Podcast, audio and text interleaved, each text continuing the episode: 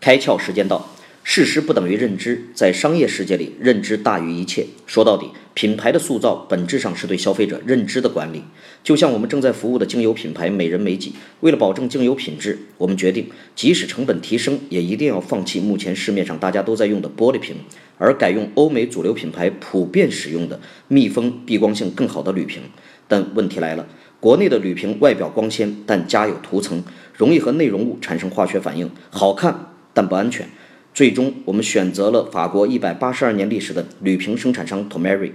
它是这个行业公认的王者，当然价格也是国内铝瓶的好几倍。但空运回的铝瓶长得并不好看，粗糙暗淡，和国内铝瓶比，就像是加了荧光剂的雪白馒头和粗粮馒头的区别。怎么办？强化消费者的正向认知，我们的外包装上旗帜鲜明地告诉消费者，本品只使用无涂层铝瓶，好精油铝瓶装。